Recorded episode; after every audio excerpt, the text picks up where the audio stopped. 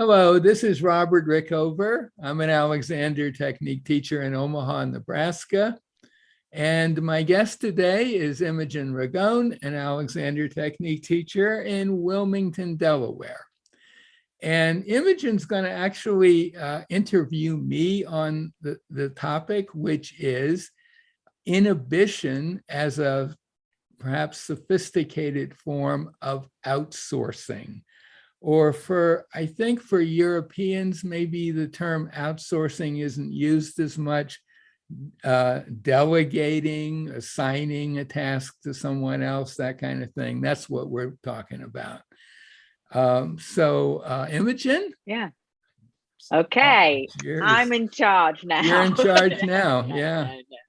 Um, so why don't you start? I know you've been thinking about this a lot. Why don't you kind of lay out how things are designed to work?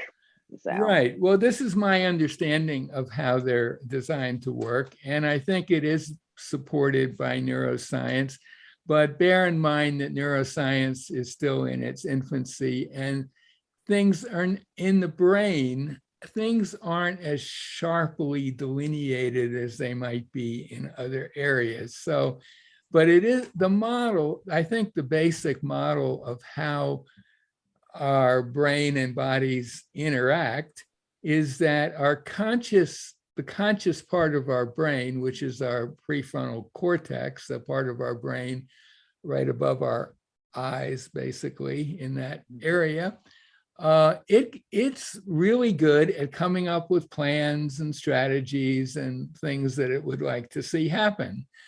Um, um, so for and one of the things it's good at doing is um, delivering Alexander technique directions, all kinds of directions. Doesn't even really matter for this discussion which kind of Alexander direction you as a teacher, for example, are using. The same basic principle that but it's that part of the brain that's delivering the message. Yeah, the conscious Yeah, mhm, brain. Yeah. mhm. And then it's up to the rest of your brain and body to implement that. Uh, they, most of your brain uh, operates outside of your consciousness, and and then there the, the your spinal cord is part of that, and the nervous system, and so on.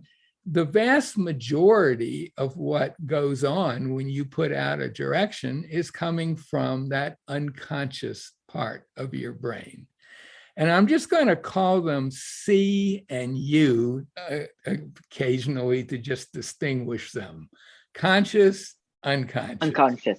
Got it. C and U. And and I'm laying this all out because this distinction is basically the field on which this whole discussion is going to be um, taking place. This division of of um, I won't say effort, but division of responsibility. Okay. And um, the first thing that kind of um, I think is worth saying is that what the conscious brain needs to do to deli- to put out an Alexander technique direction is pretty simple. It just has to either have figured out or heard from a teacher or read in a book or just experimenting with a direction. It could be I'm free, it could be my neck is free, it could be whatever, doesn't really matter. Uh, and that's all it does. It just says, oh, this is what I want. Now, it, it, it does need to deliver that in an efficient way, which means no screaming at yourself, no arg- no yelling at yourself. It needs to be very soft. Basically, you're just saying, this is what I would like. That's it. Rest of you, the rest, the unconscious part, take it away and make it happen. That's really all the conscious brain has to do. The majority of what goes on as a result of that comes from the rest of your rest of you, rest of your brain, the rest Mhm. of your body, way more than is going on in your conscious brain. Right. That, that's a really, I think it's an important d- distinction. And there's another, it's not just that your conscious, unconscious brain is really doing most of the work, as it were. But it's more than that because it doesn't just take the direction in a naive way at face value. So, for example, if you say, Well, uh, my neck is free, that seems like a good thing to ask for. It doesn't say, Okay, we'll just free his neck and leave the rest of him alone because it knows through its own internal wisdom that's not really such a great idea. The, I don't know if it's even possible, actually. because we, well, it's, it is is impossible and certainly not sustainable. And it knows very deeply that everything is connected with everything else, and so you have to, you have to, um, you know, it, it's not just blindly following this simple instruction. It's you got to make some judgment calls and um the and you know um well i won't go into details about how that can manifest itself because we have talked about that in other podcasts but um the thing is that even though most of what goes on is going on at an unconscious level, we tend not to really appreciate that precisely because it's unconscious. We sort of take it for granted. And, um, you know, I think most people think of intelligence, it's, it's sort of associated with conscious brain activity. Mm-hmm. A person is in, considered intelligent if he can make a good argument about something or or knows certain things. Um, but the intelligence of the rest of the brain and the body, which you might want to call body intelligence, um, kind of doesn't get the attention I think that it deserves. So that's mm-hmm. that's kind of it, part of what feeds into what I'm going to be talking about. I think you have a question. Um, well, my question is more to do with um, what you've described seems more about direction although i can definitely see how inhibition comes in mm. um, um, well we haven't quite but, got to inhibition yet okay so this is just we're we're just talking about like sort of standard alexander technique self-direction technology handed down. So that's how the giving of directions is designed to work. There's this bit of your conscious brain that gives the direction. The most of what happens is unconscious, and that we don't appreciate that because it's not conscious.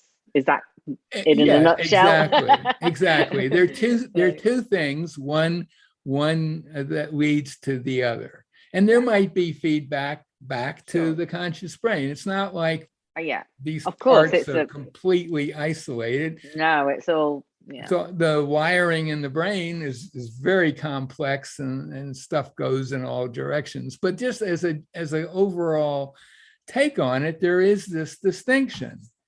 So it and, sounds fairly simple in principle, right? The actual in how... principle, it's incredibly simple. Um, All you but... have to do is have a direction that you perhaps know from previous experience is useful, and you just deploy it without any particular effort, and suddenly something nice is likely to happen.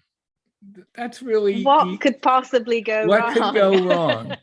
well, it turns out that, yes. that using this interface well presents some very serious challenges. And um, the first one, I would say, or the, maybe even the main one, is that the conscious brain, in order for this to work, the conscious brain needs to stay out of the way of what the unconscious part of you is, is going to do in response to your thought. Right seems and simple. we don't like to give up that control do we so. no um most everybody and i certainly include myself have a very are very strongly tempted to want to help out a little bit Mhm. could be very in it could be in very subtle ways or it could be in less subtle ways but there's the temptation to help is huge Right. So when we when you're saying that, you mean, for instance, if you were using the direction that you mentioned earlier, my neck is free, sure Mhm. um, that you might try and free your neck, you start fiddling around and that's certainly a possibility or here's Or- here's an even another one my neck is free and things get better and i notice that and i'm real interested in that yeah. And or then you yesterday I used it and a certain thing happened that was great. So part of me is kind of anticipating that today. Oh, And there are even more subtle way. I mean, there's levels of subtlety that go very deep. And all of them, all of those things, interferences, even the most subtle, get in the way of the process. right. And this is something that Alexander himself was very aware of, as were all, as far as I know, all of his senior teachers. I have quotes from Alexander um, where he said, and he's quoted by George Trevelyan on, uh, Mhm. on his first training course. And he says, um, the trouble is none of my pupils will believe that all they need to do is think and that the wish for the neck to be free, and he's using that as an example, all, I- all they need to, need to do is think that the wish for the neck to be free will do the trick. But they're all so brutalized by their uh, they're all brutalized by their belief in doing and muscular tension. He later says somewhere that like slave, we're slaves to our muscles. And he's saying that's that's a problem. He's up against himself. And he didn't really quite know what to do with it. Um, later on, his niece, Marjorie Barlow, in her book, um, An Examined Life, um, says um, she quotes Alexander as saying, giving directions is an exercise in finding out what thinking is, what Mm. just thinking and nothing else is. He says, uh, and he says, you know, we're, she says, we're always inclined to think, uh, uh, or she said, sorry, she says, but but we we mean to send we need to send a direction not try to implement not try to carry it out not even and his, these are her words not even a teeny weeny bit. We're always inclined to think oh well just a little bit. Just give it a little nudge and a lot of that's not very conscious, actually, the degree to which we are helping it along or trying to help it along. Otherwise, we'd stop. But it, it is a blind alley. These are all her words. So she was So very clear about that. Actually, another challenge mm-hmm. because the trying to help part might be unconscious as well as the. We're so used to it. I think that's more of a habit. It's a um, habit. yeah. Yeah. And um, Walter Carrington, just I just want to give a couple Yeah. of these quotes because he said lots of pupils wish the up to happen, but since they don't really set much store on the wish, they will just do a little bit just to make sure, just to be on the safe side. They'll introduce just a little bit of doing. That's pretty Nice, right? and uh, um, Marjorie uh, Marjorie Barstow didn't dress it quite that way, but she did say that constructive thinking is incredibly simple. She said it's too simple. She would say, You people just don't believe how simple it is.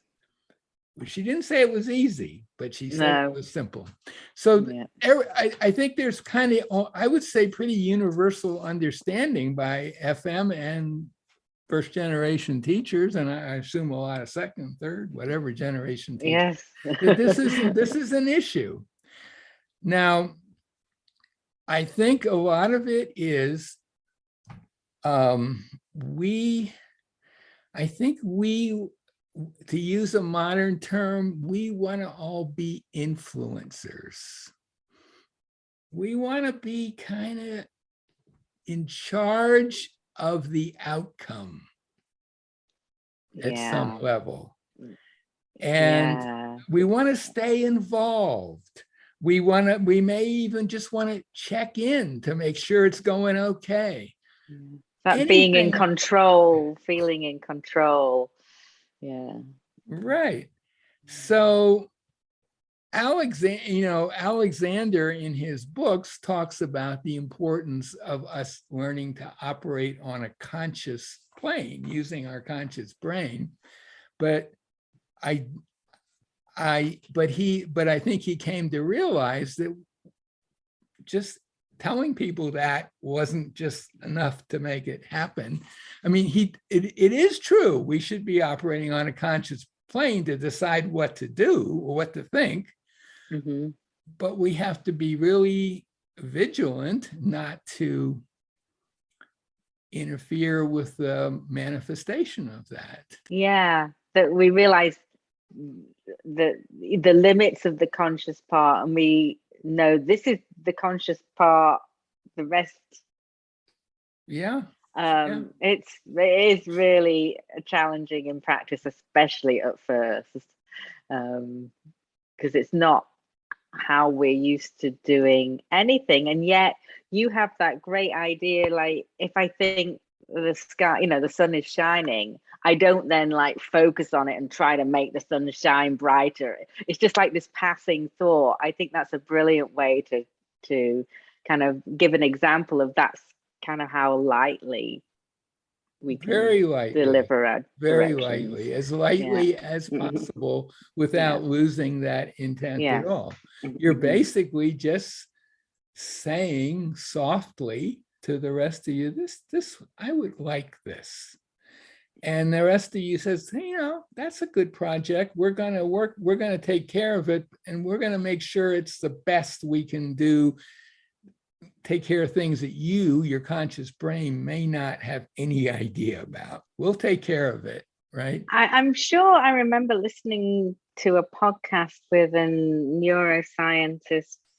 I can't remember the name, but really saying something like only three percent of our uh, what the brain's function is conscious.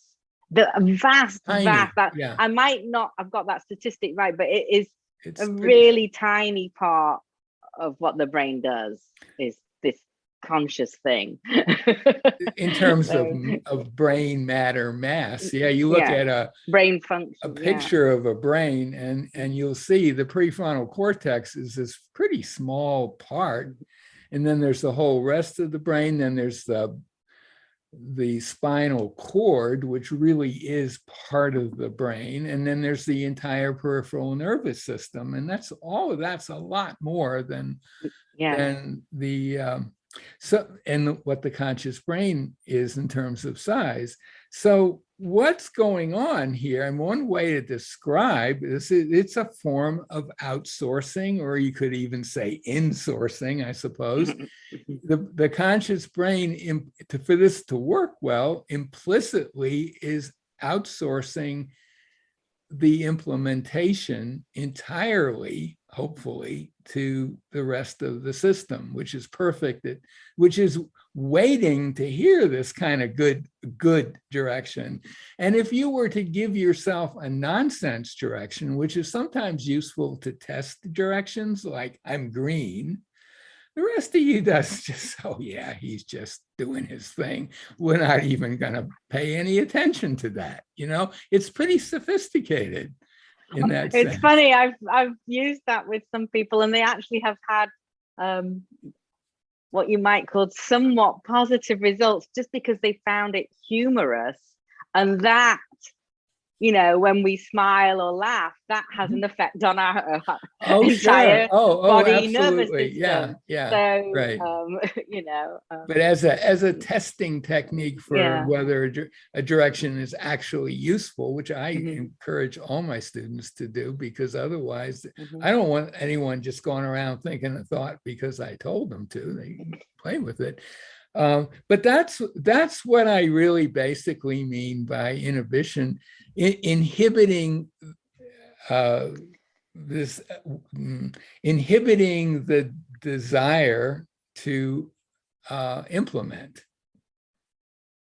It's the the implementation is kind of that's that's kind of how we are typically sort of wired not wired up but that's how we tend to do things and in a at least one form of inhibition. I i suppose there are other there are other ways of defining inhibition that are quite different. But i think in terms of inhibition and direction as sort of two sides of the same coin really that inhibition is just about actually allowing that system to work the way it's designed to and inhibit the temptation to help out in even the most and subtle ways. yeah So- I, I totally agree and i'm but I, i'm also thinking um usually and you said it yourself this way that we think of inhibition and direction in that order and it actually Oh. might be inhibition direction inhibition I think they're, I think, I don't think you can, I, I won't- wouldn't even think it's an order thing. I think yeah i mean all, i i totally agree Yeah. um um Uh, but from from when i was first learning it it definitely you know is like you know stop don't go with your habitual Mhm. do your direct you know um do your Yeah, direction well, one way to inhibit is to come to a complete stop, but more commonly, you're in the midst of an activity, you're in the midst of some perhaps self-direction. And it's right then that you also want to inhibit this, this temptation to help out. So to me, inhibition and good, good direction requires good inhibition. Uh, um, you have the direction has to be a useful one you know it can't just be any old thing like well like i'm green or i'm purple not terribly useful directions except for although if you personally find that they are very useful go for it. go for it. Yeah but i think most people are yes I am not, not really. humor will wear off pretty quickly. Yes exactly. Yeah Yeah. yeah. So that's basically uh, what I wanted to say about that topic. Do you have anything you want to add to this? No, she says. um, um, just to bring it back to what you were saying about the outsourcing or the delegating, or Right. um, that that whole idea is that you that's what the inhibition is. You you're letting your whole unconscious self take care of things, and you see what happens when when you do that. and maybe maybe there's a little element of patience Mm. because it could be that you could come up with a direction and it might take a second or two for everything to kind of click in who knows Mhm. although usually it's pretty quick but if you if you jump in before it's had time to do what it would organically do then Mhm. you've short circuited the process Mm. And that and that's what would be good to inhibit Yeah. And then as you go along, you inhibit trying to help and you inhibit trying to getting sucked into being interested in it and all of that stuff. very let it do it. subtle, very Yeah. subtle ways of sneaking in there. Yeah, Mm, yeah. And uh, I think everyone has their own subtle ways of doing it. And, and so sometimes you have to come up with a strategy for overcoming that. Because sometimes, uh, like for example, for, I just I'll just give a quick example from from my own experience when I started using uh, freedom directions like my breathing is free, or even negative directions like um, I'm not breathing. And I would do that when I was lying down, getting ready to go to sleep. And suddenly my breathing would just go crazy, you know, and I, I, I, was hard for me not to just get drawn into that. And I had to come up with sort of alternative strategies, typically using some other direction that wasn't directly a breathing one. Uh, like I'm not lying on the bed or something like that. And even then, it would, you know, I mean, it's, I think it might almost be for some people, maybe some people can really just do it perfectly all the time. I think for most of us, it's kind of an ongoing, we, we slip back into some version of it and then we catch ourselves and, Yeah. Okay, so, uh, w- I Yep, think it's a good place to end. Um, well, my, my interviewer today has been Imogen Ragone, uh, an Alexander teacher in Wilmington, Delaware. And I will put uh, by in the description of the, the video, and this will also be a podcast, a link to a blog I wrote some time ago called Not Even a Teeny Weeny Bit that has all those quotes and some others and, and really lays out uh, how teach senior, you know, Alexander and first generation teachers uh, approach this issue. So thank you for doing this, Imogen. Thank you.